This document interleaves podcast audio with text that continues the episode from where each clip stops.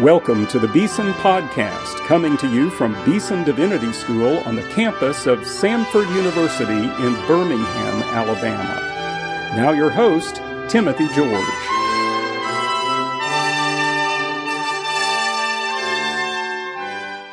Welcome to today's Beeson Podcast.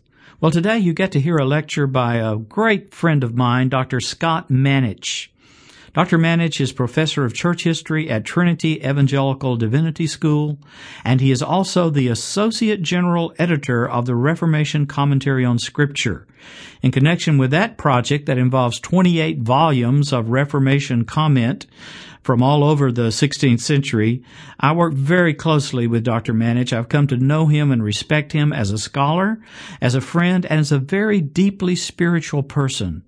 You're going to sense this, I think, by the opening prayer he gives at the very beginning of this lecture. Uh, among his important works, uh, he's a scholar of Theodore Beza. He's also the author of Calvin's Company of Pastors, Pastoral Care and the Emerging Reformed Church, published by Oxford University Press. He's talking here about the view of ministry and pastoral life in particular, especially in Calvin's Geneva. The importance of discipline is one of the emphases he's going to make. Well, you're going to like this lecture if you're a pastor. I think you're going to learn a lot from it. I did. It's called The Ministry of Pastoral Care. Let's listen to Dr. Scott Manetsch. This was given here at Beeson in 2010 as a part of our annual Reformation Heritage Lectures. Well, I have had a wonderful week with you, and I thank you for your hospitality. So many of you have shown such kindness to me in a variety of ways faculty, staff, students. So thank you for your kindness to me. The ministry of pastoral care. Early Protestants recognized the importance of the visual arts to dismantle traditional religious belief and communicate their message of spiritual renewal and salvation. In a world where barely one in ten Europeans was able to read the printed page, it was crucial that the evangelical message be embodied, communicated in visible symbols that even the roughest of peasants might understand. Consequently, Protestant artists like Lucas Cranach, Albrecht Dürer, and Hans Holbein experimented with a variety of visual media paintings, woodcut broadsheets, title pages, illustrated pamphlets, even medallions in an effort to place before the eyes of men and women the central concerns of the reformers.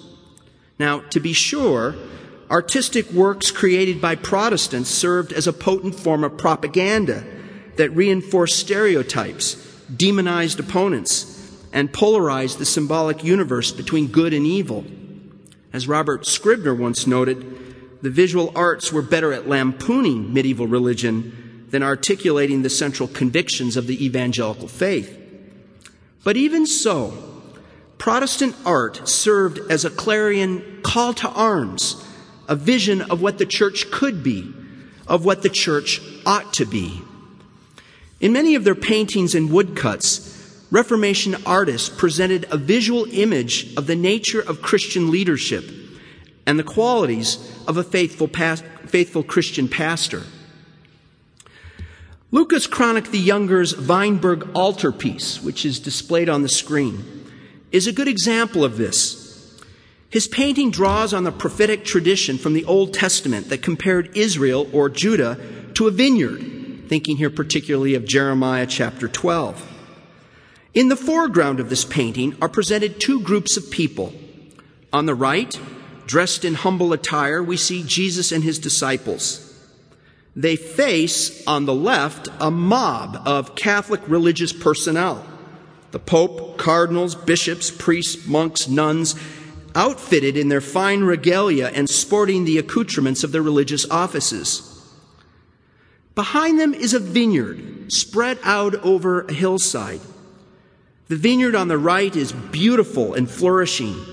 It is well cared for by Protestant pastors like Luther and Melanchthon, who carefully cultivate the vineyard, watering, pruning, and harvesting the grapes. They are good vine dressers, good pastors.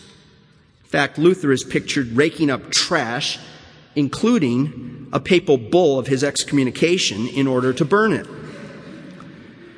The condition of the vineyard on the left side of the hill is altogether different. Here, the vineyard is almost completely ruined. The priests and monks who tend the vineyard are entirely negligent, even malicious. A cardinal and several monks are pictured chopping vines with their axes. Another monk is getting drunk on a jug of wine. Still others pour rocks down the well.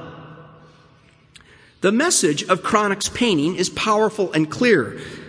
Instead of nurturing and caring for the vineyard of the Lord, the church, Catholic bishops, priests, and monks have all but destroyed it. They are wicked pastors of Christ's church, he communicates. The Lutheran ministers, by contrast, have restored the vineyard to faith, to fruitfulness and verdant beauty. They are depicted as faithful pastors over Christ's church. What is not clear from Cranach's painting, however, is what constitutes faithful pastoral care. What activities and priorities are involved in caring for the people of God? How are Christians nurtured so that they grow in godliness and fruitfulness?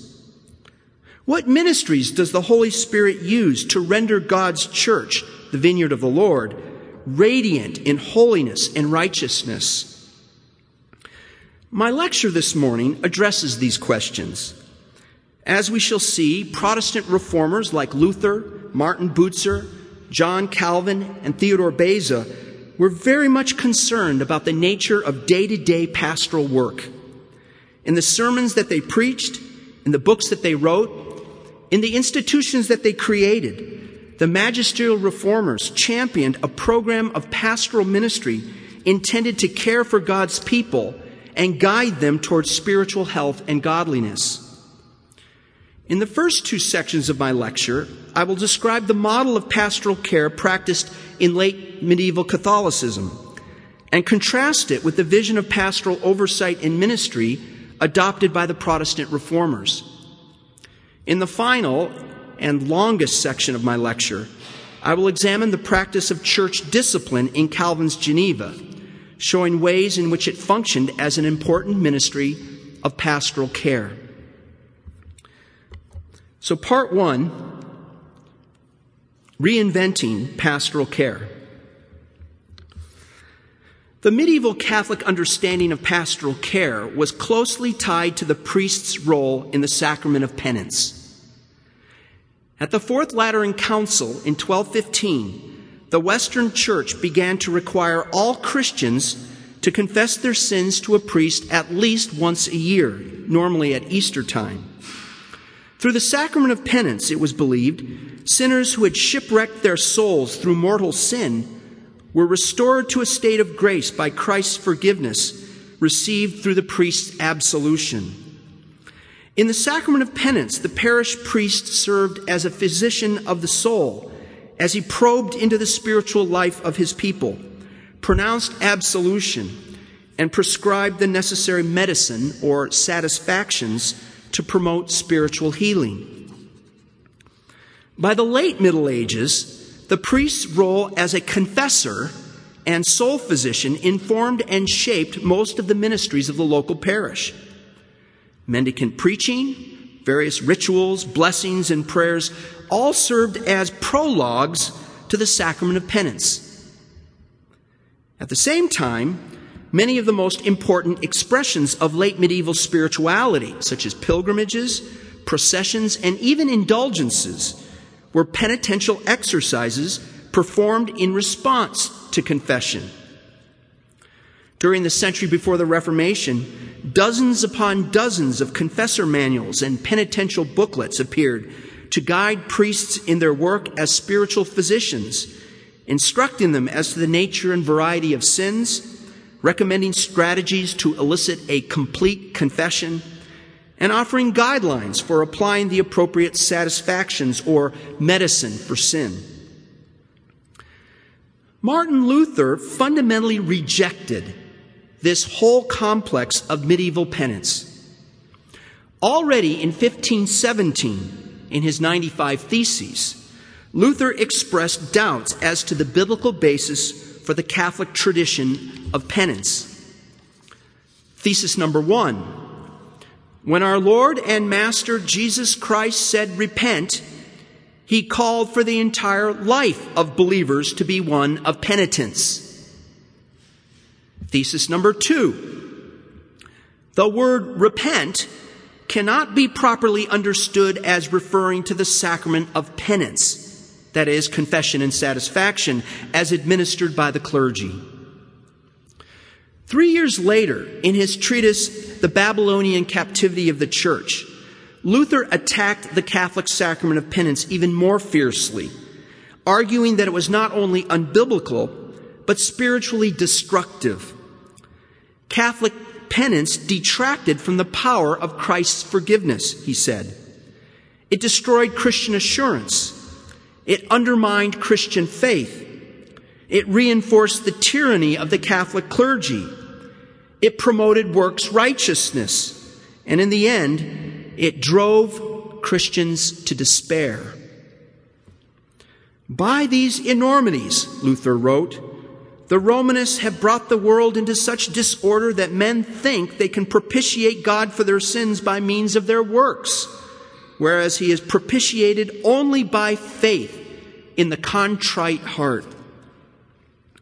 From Luther's perspective, in their role as confessors, Catholic priests were not functioning as pastors or physicians at all, but rather cruel tra- taskmasters who tormented the consciences of God's people. And so, Luther and later Protestant reformers rejected the Catholic sacrament of penance. But this created a major problem. With mandatory confession eliminated, how were Protestant clergymen now to exercise pastoral care within their spiritual communities?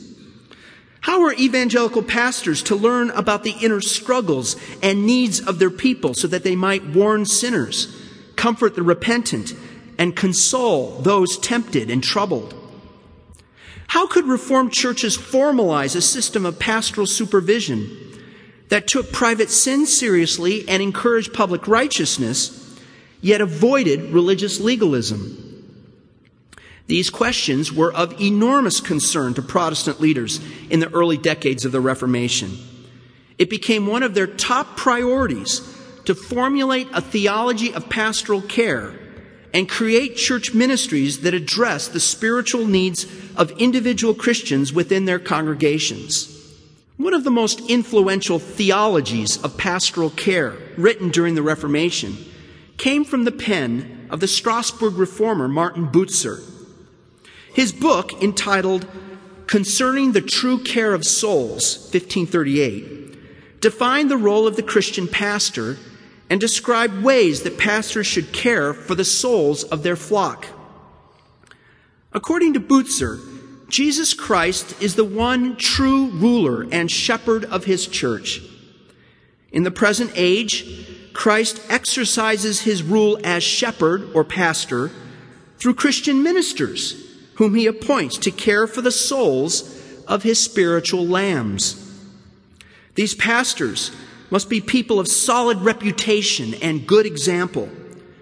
They faithfully exercise their charge under Christ when they proclaim to their people the whole Word of God, which includes, he says, teaching, exhorting, warning, disciplining, comforting, pardoning, and reconciling them to the Lord. Bucer goes on to list five main duties involved in biblical soul care, and I'm going to quote him at length. First, pastors lead to Christ and our Lord and into his communion those who are still estranged from him, whether through carnal excess or false worship. In other words, evangelism. Two, Pastors restore those who had once been brought to Christ and into his church and have been drawn away again through the affairs of the flesh or false doctrine. Third, pastors assist in the true reformation of those who, while remaining in the church of Christ, have grievously fallen and sinned. Discipline. Fourth, pastors reestablish in true Christian strength and health those who, while persevering in the fellowship of Christ and not doing anything grossly wrong, have become somewhat feeble and sick in the Christian life. A physician. Fifthly, pastors protect from all offense and falling away and continually encourage in all good things those who stay with the flock and remain within Christ's sheep pen. Clearly, for Bucer, pastoral care involved not only preaching to the Christian congregation, but a proactive ministry of seeking out the lost, encouraging the weak and the discouraged, and reconciling sinners to the church. Part two Protestant institutions of pastoral care. The Protestant reformers created a number of different ministries and institutions to provide spiritual care for the people in their congregations. Certainly, the most important ministry of pastoral care was the Protestant sermon. We must never forget that. When we preach, we are doing the work of pastoral care. As we noted yesterday, reformers like Luther and Calvin insisted that Jesus Christ governed his church and nourished and sustained his people through the preaching ministry of the local church. Faithful preaching was an essential part of soul care. But studying the biblical text and preaching biblical sermons was not enough. For the magisterial reformers, as for Bucer, the ministry of the word also required that pastors apply God's word to the pressing needs of individual people. People who were trapped in sin. People who were despairing and in doubt. People who were sick or ignorant or afraid. Calvin put it this way the office of a true and faithful minister is not only publicly to teach the people over whom he is ordained pastor, but as much as possible to admonish, exhort, rebuke, and console each person in particular. Calvin's successor in Geneva, Theodore Beza, also stressed the need for ministers to do more than study and preach. Again, ministers are not simply talking heads. He writes, It is a very holy and necessary desire for a preacher to be diligent and careful in study, so that he has something to feed his sheep. But if he throws himself so much into it that, while he is studying, Satan devours one of his sheep, then he cannot be called a true pastor. A true pastor not only attends to the reading of Scripture, but also guards his flock. So, what kinds of ministries and institutions did Protestants establish to provide spiritual care for God's people? A partial answer would include general and private confession, visitations, church discipline, catechesis, confirmation, instruction in prayer, celebration of the sacraments, and personal correspondence. Because of the limitations of time, I will say a few words about only three of these ministries confession, visitation, and thirdly, church discipline. The ministry of confession. Although the reformers rejected Catholic, the Catholic sacrament of penance, they in no way denied the value of formal rites of confession and absolution as long as they were not mandatory and as long as they offered real consolation to sinners. In most churches, Lutheran and Reformed alike, a general confession of sin was added to the church liturgy and became part of the rhythm of pastoral worship and spirituality. In so many of our evangelical churches today, there is no public confession of sin and no public absolution, declaration of Christ's forgiveness of sinners. And that, friends, is a real loss. In the Lutheran world, private confession to a minister continued to be practiced, although again it was always voluntary. Here, the example of Luther was especially important. For most of his adult life, Luther confessed his private sins on a regular basis to his pastor and friend, Johann Bugenhagen. Private confession, quote, is a singular medicine for afflicted consciences, Luther once claimed. Over time, voluntary confession to a pastor became regularized in many Lutheran churches. Before taking the Lord's Supper, Lutheran believers in territories like Nuremberg and Brandenburg were required to meet with their pastor for spiritual examination and instruction and to confess any besetting sins that tormented their consciences. In such instances, however, the pastors did not have the power to absolve sins. They simply declared to the sinner the forgiveness, mercy, and consolation of Christ. And again, private confession was always voluntary. Secondly, the ministry of visitation. Most Protestant churches in the 16th century prescribed at least some form of pastoral visitation. In our lecture yesterday, we described the general visitations of the countryside parishes conducted by Luther and his colleagues in 1526, and then again in 1528 and 1529. In the decades that followed, the office of visitor became institutionalized as regional superintendents conducted regular visits of Lutheran congregations to evaluate the quality of pastoral work and the moral climate of each parish. The program of visitation that Calvin established in the Church of Geneva was even more extensive. The pastors were required by city statute to visit people who had been ill for more than three days so that they might impart spiritual consolation and counsel.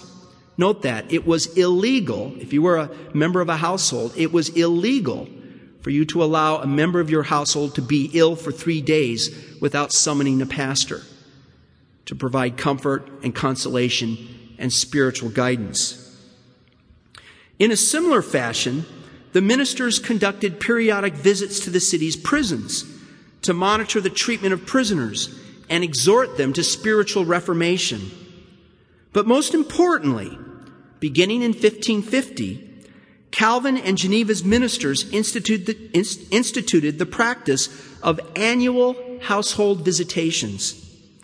Every year, shortly before Easter, Geneva's eight pastors and 12 lay elders visited all of the households in the city.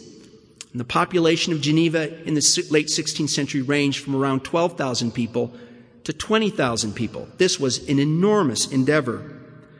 During these visits, they examined each member of the household on their knowledge of the Lord's Prayer, the Apostles' Creed, and the Ten Commandments. On many occasions, these visitations also allowed them to intervene in domestic disputes, confront blatant sinful behavior, and provide pastoral care and guidance.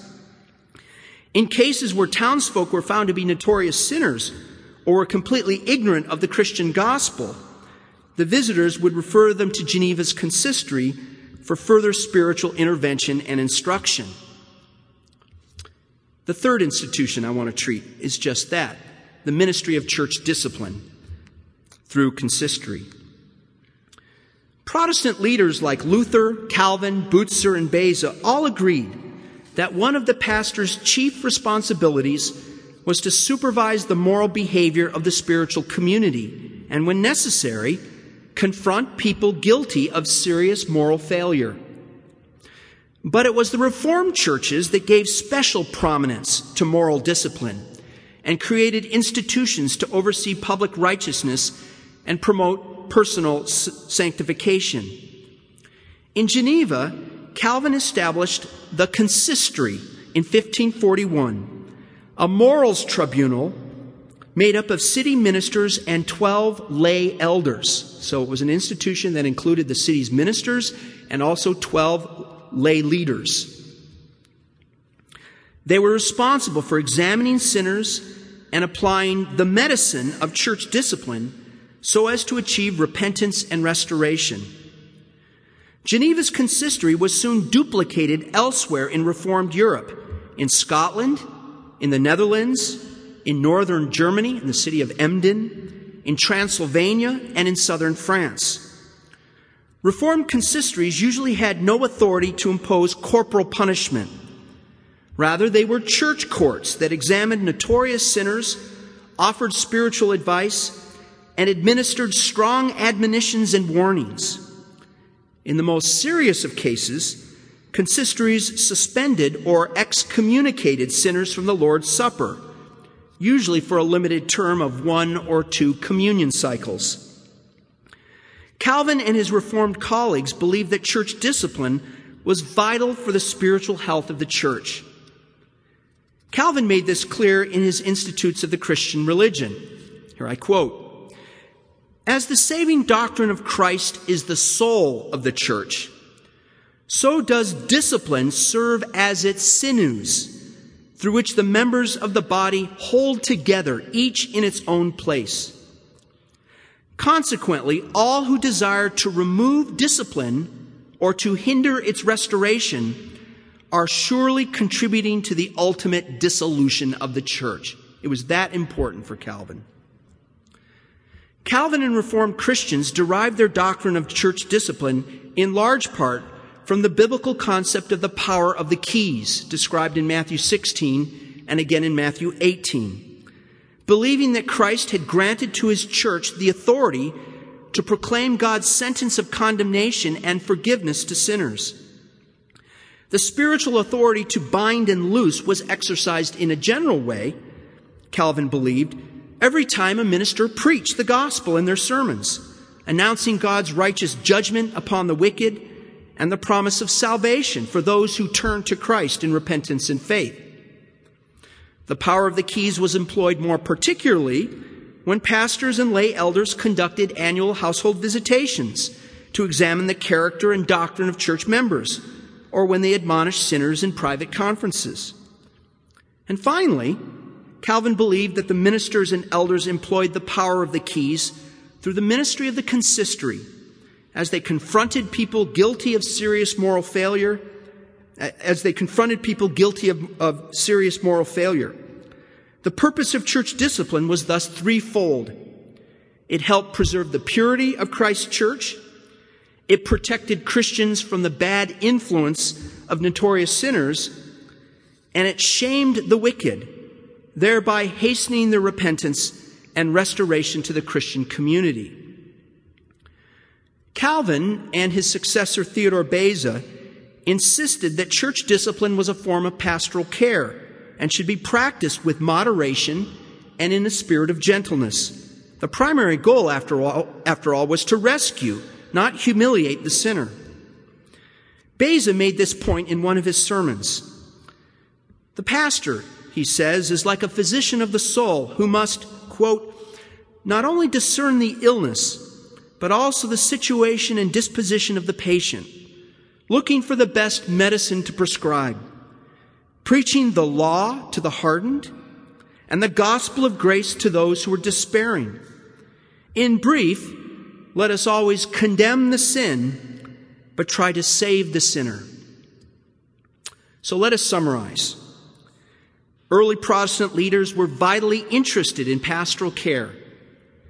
In place of the sacrament of penance, they championed a variety of other pastoral activities to address the spiritual needs of their people. And these included, as we've seen, preaching, private and general confession, visitation, and moral discipline. And now, part three, which is a little bit longer church discipline as pastoral care. It may seem counterintuitive to think of church discipline as a form of pastoral care. Several decades ago, social historians who studied Reformed discipline in Europe often portrayed it in negative terms. Reformed consistories, they argued, were institutions of social control in which Calvinist clergymen imposed their doctrine and harsh moral standards on a largely resistant population. Recent scholarship, however, has presented a very different picture of Calvinist discipline. highlighting the fashion in which Reformed consistories helped to establish the structure of Calvinist marriage, preserved the sacred unity of the church, and protected the prevailing moral norms of the community. Even as they attempted to regulate public morality, consistories also concerned themselves with educating the ignorant, defending the weak, and mediating interpersonal conflicts. As historian Robert Kingdon has rightly observed regarding John Calvin's consistory in Geneva, discipline to these early Genevans meant more than social control. It also meant social help. Over the last decade, I have spent several thousand hours reading the registers of Geneva's consistory for the years 1541 to 1609. They're written in a very difficult script, and uh, one can read them in the City Archive of Geneva. In addition to identifying different types of moral offenses and quantifying total numbers of excommunications each year, I've remained attentive to the underlying pastoral concerns expressed through the consistory's discipline. In the remainder of my lecture, I will report some of my general findings and demonstrate the ways in which moral discipline served as a form of pastoral care in 16th and early 17th century Geneva. How many people were suspended from the Lord's Supper each year in Reformed Geneva? The simple answer, a lot. Between 1542 and 1609, I have identified more than 9,000 excommunications in the Genevan Church. And this total does not include data from 20 years for which consistory registers are no longer extant. As you can see from the graph in front of you, beginning with only a couple dozen annual excommunications during the first years of the consistory's existence, the frequency of suspensions increased rapidly after 1555, reaching an apex in 1568 when more than 680 people were barred from the Lord's Supper. Following this peak, the number of annual excommunications fell sharply in the early 1570s before leveling off for the next 40 years when suspensions ranged from between 100 per year and 200 per year. And remember, the population of Geneva fluctuates between 12,000 and 20,000 during this period. Despite fluctuations year to year, the overall number of suspensions in 16th and early 17th century Geneva is staggering, far exceeding the rate of excommunications practiced in Reformed churches in other parts of Europe during the period. And I don't have time to go into why. I have some, I have some suspicions uh, but I'd be happy to discuss that after the lecture if you'd like. For what types of sins were people suspended from the Lord's Supper? I hope you can see the chart. You may not be able to, but I'll try to, to uh, highlight some of the main points. As the chart on the screen indicates, around one quarter of all excommunications were for disputes and quarrels, whether between husbands and wives, parents and children, or neighbors. The second most common reason for suspension was fornication. About 12% of excommunications were for adultery, fornication, um, followed by scandals, blasphemy, lying and slander, Catholic behavior, and indecent dancing and singing. So, those of you who like to dance, be careful. Time only allows me to make some very general comments about this data. First, note that men were suspended far more frequently than women, on a scale of around two to one. Second, my data indicate that the vast majority of suspensions were for sinful behavior rather than for, for false doctrine. Less than 1% of all excommunications were for heresy or Anabaptist belief. The consistory functioned primarily as a morals court rather than a tribunal judging doctrine. It should be noted as well that the overwhelming majority of suspensions during this period were minor excommunications and thus imposed for a limited time of limited time period, usually 6 months to a year, and then the person would be restored to the church. Only a handful of the consistory's suspensions were major excommunications which entailed the long term exclusion of the sinner from the spiritual community. The roll call of sinners and miscreants who were suspended by Geneva's consistory makes for colorful and often tragic reading. It includes adulterers and Anabaptists, blasphemers and, blasphemers and wife beaters, drunkards and gluttons, business cheats and petty thieves. People were suspended for neglecting their children, visiting fortune tellers, praying the rosary, missing sermons, urinating in church, and singing profane songs. Some of the disciplinary cases are particularly memorable, even bizarre. Antoine Bonnard, for example, was excommunicated for kneeling down and worshiping the sun in the city marketplace. A peasant boy named Jean Sadot was banned from the table for the cruel and barbaric act, believe it or not, of extracting the eyeball of an unruly cow and presenting the bloodied organ to his minister. Another one of my favorites is a group of hooligans who decided to play a trick on uh, a friend who had just gotten married. And they, attended, they attached a bell to the bed, uh, the marriage bed, and strung the rope out the window down to the street below. And so when the happy couple jumped into bed on their wedding night, the bell began to ring. Uh, those young men were suspended as well. On some occasions, the consistory's discipline appears heavy handed, harsh, and punitive at least to modern Western sensibilities. We may perhaps chuckle at the story of Claude Guitefat, who was suspended from the Lord's Supper for naming his dog Calvin. But it is hard not to be appalled in other cases, as when a young woman named Claudine Fichet was excommunicated in 1562 for having attempted suicide by throwing herself into the Rhone River following her mother's death. Church discipline in Calvinist Geneva could be very strong spiritual medicine indeed. Moreover, the large number of suspensions that we have document, documented in the Geneva Church, more than 9,000 in my 50 year sample, raises questions about the pastoral wisdom and spiritual benefits of this model of church discipline.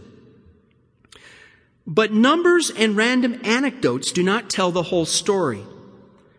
The consistory minutes also portray Geneva's ministers as conscientious pastors, concerned to protect their spiritual flock in a variety of important ways. This commitment to pastoral care runs as a common thread through the consistory's work during Calvin's lifetime and in the generation that followed. I will highlight four important aspects of the consistory's pastoral role as expressed through church discipline. First, concern for people and their problems. One is impressed by the enormous effort expended by the ministers and elders of Geneva to elicit confession and bring about repentance and spiritual restoration. Hour after hour, week by week, consistory members inquired into the most intimate, the most painful, the most destructive dimensions of their congregants' lives. The ministers and elders met with people face to face. They addressed them by name. They listened at length to their grievances. It was not uncommon for the consistory to meet with the defendant two, three, or four times before applying the medicine of church discipline that fit the individual circumstance. We as moderns may well shudder at the severity with which they handled some of the offenders who appeared before them.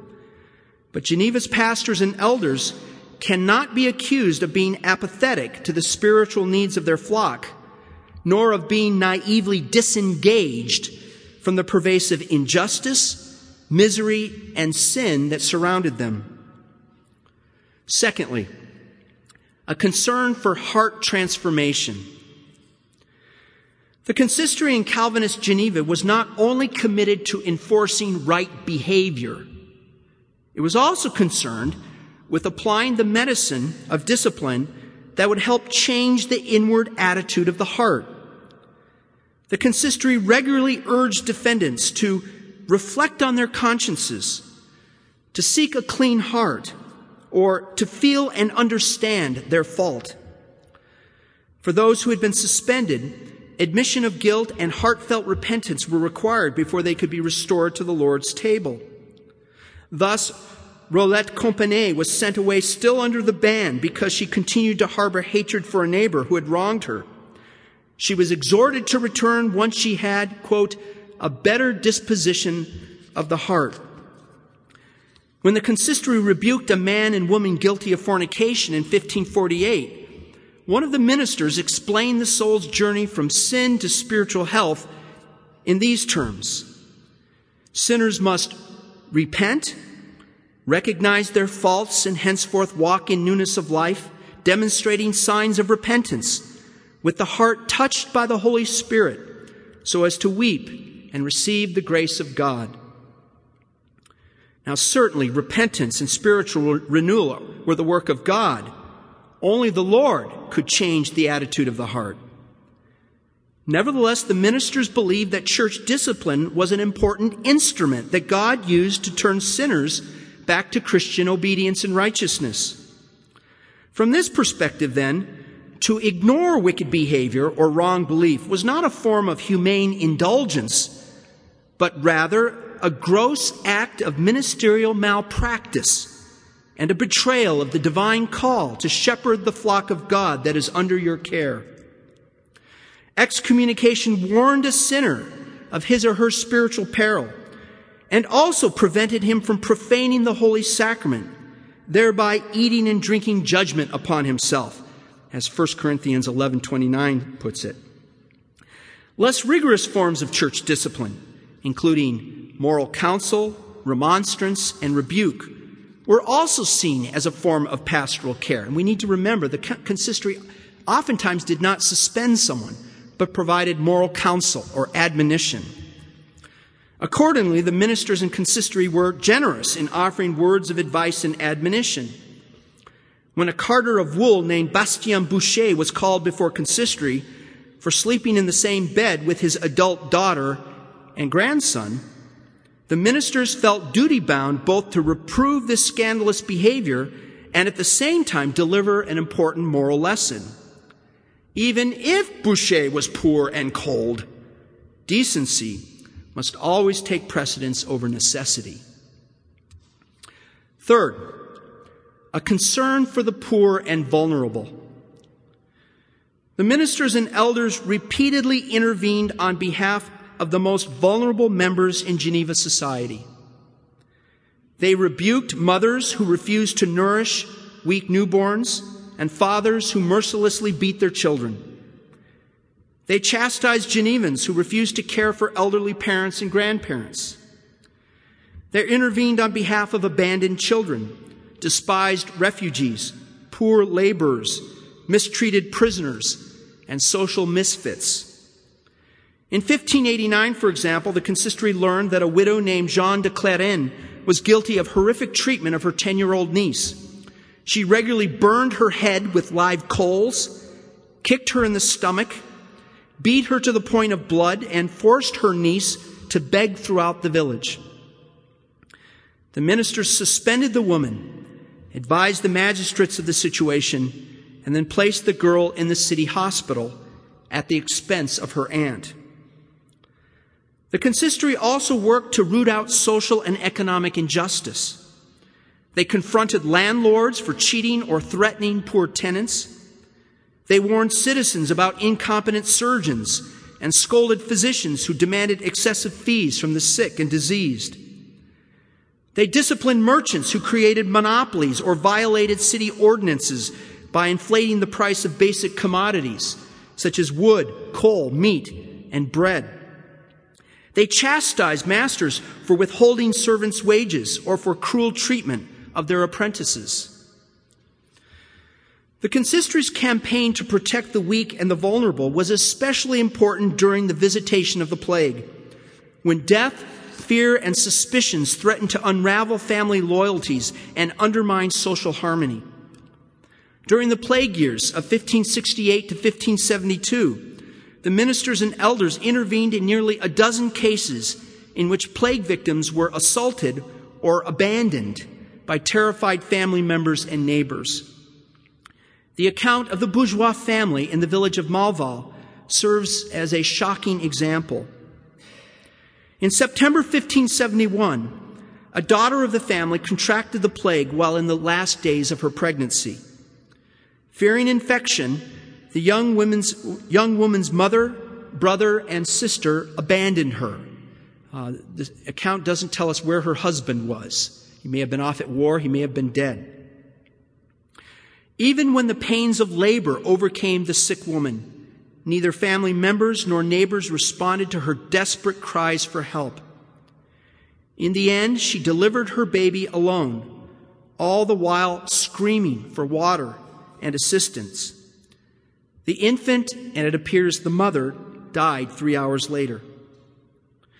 The woman's family, listening to the entire ordeal outside the home, had already dug a grave for mother and child. The consistory's response to this tragedy was more than perfunctory. In addition to suspending family members for their inhumanity, the minister sent a delegation to the city magistrates demanding that, quote, sick villagers should be cared for, either by people from the city or from their own village, so that no one would suffer a similar thing ever again. And fourth, concern for conflict resolution. The Geneva Consistory in the 16th century also provided a mechanism to reconcile estranged spouses and pacify arguments between family members and neighbors. In this way, as Robert Kingdon has observed, the consistory functioned as a kind of compulsory counseling service. Those are his words. The ministers and elders mediated hundreds of disputes each year, some that endangered life or marriage, others that disrupted the peace of the household and the community. In the consistory's chambers, feuding parties aired their grievances, argued with one another, and sometimes reconciled. The consistory employed moral persuasion, bald threats, pastoral advice, and suspensions in an effort to stem destructive behavior, end violence, and foster reconciliation. Jacques Pop was ordered to stop tormenting his wife and to love her and support her as a good Christian ought to do. A poor pin maker named Guillaume Badolet was told to stop drinking work at his craft, and provide food and clothing for his eight children. The consistory threatened to suspend Barthélemy Varenne and Jean Epley from the Lord's Supper if they did not cease arguing with one another and calling each other names. Many times, moral persuasion and threats were not enough, however. In 1561, a wife beater named Jean Prédère was summoned to consistory for vicious batteries against his wife. A half dozen witnesses described a gruesome pattern of behavior. In previous attacks, Prédère had showered insults upon his poor wife, pinched her thighs with hot tongs, hit her in the stomach and face, and tried to strangle her. Now he had struck her in the head with a board and knocked her unconscious. His poor wife, who was judged to be an honorable and virtuous woman, was still in bed recovering from a cracked skull and other injuries. Hearing this report, the ministers and elders excommunicated Prédère and commanded him never again to touch or mistreat his wife. He was then sent to the city magistrates with recommendations that he receive additional corporal punishments. As should now be clear, the consistory occupied a prominent place in Geneva's religious life during the early modern period. Through this ministry of moral supervision and discipline, the ministers and elders were intimately involved in the lives of their parishioners, attentive to the complexities and difficulties of broken relationships, bad decisions, wrong belief, and sinful behavior. For Calvin and the other ministers of Geneva, Church discipline in its various forms served as spiritual medicine, prescribed by God to bring healing to the human heart, making possible repentance, reconciliation, and spiritual growth.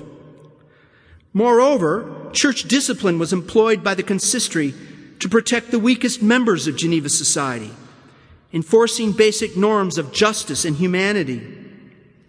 Consistory members served as helpers for the poor, tutors for the unlearned, advocates for the weak, mediators for the estranged, and defenders of the exploited and the abused.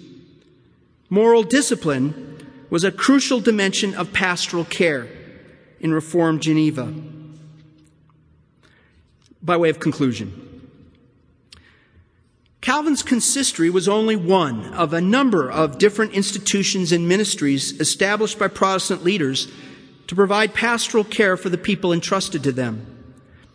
Having rejected the Catholic sacrament of penance, the Reformers championed instead an intensive program of soul care that was attentive to their people's needs for repentance, assurance, consolation, and daily instruction.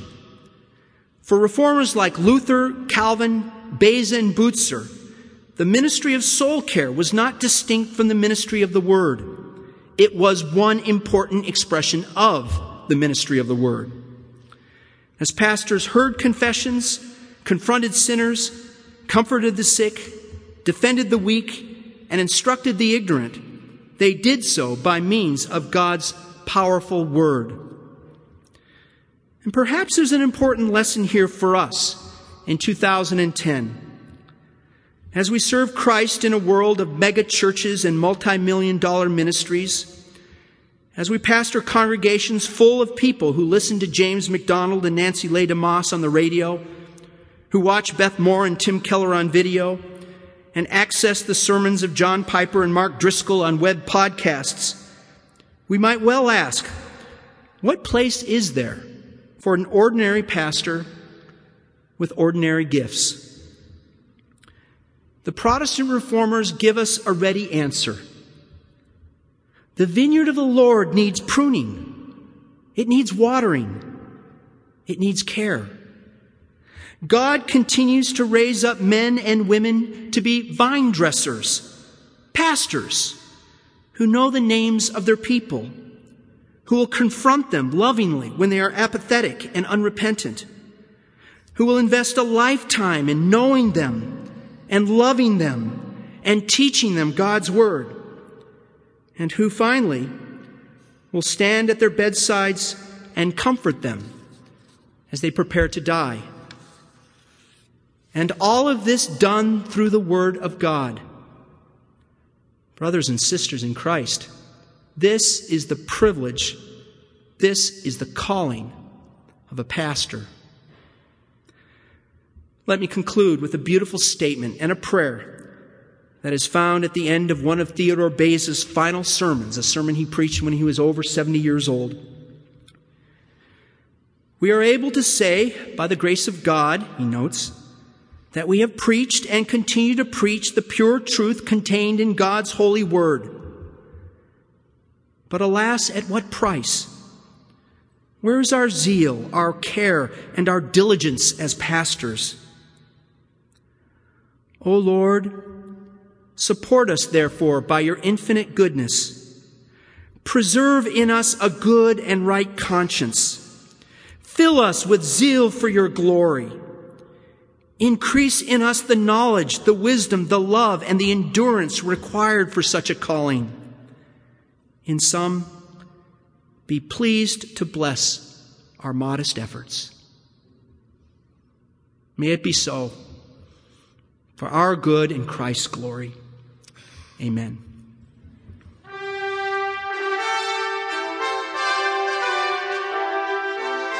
You've been listening to the Beeson Podcast with host Timothy George.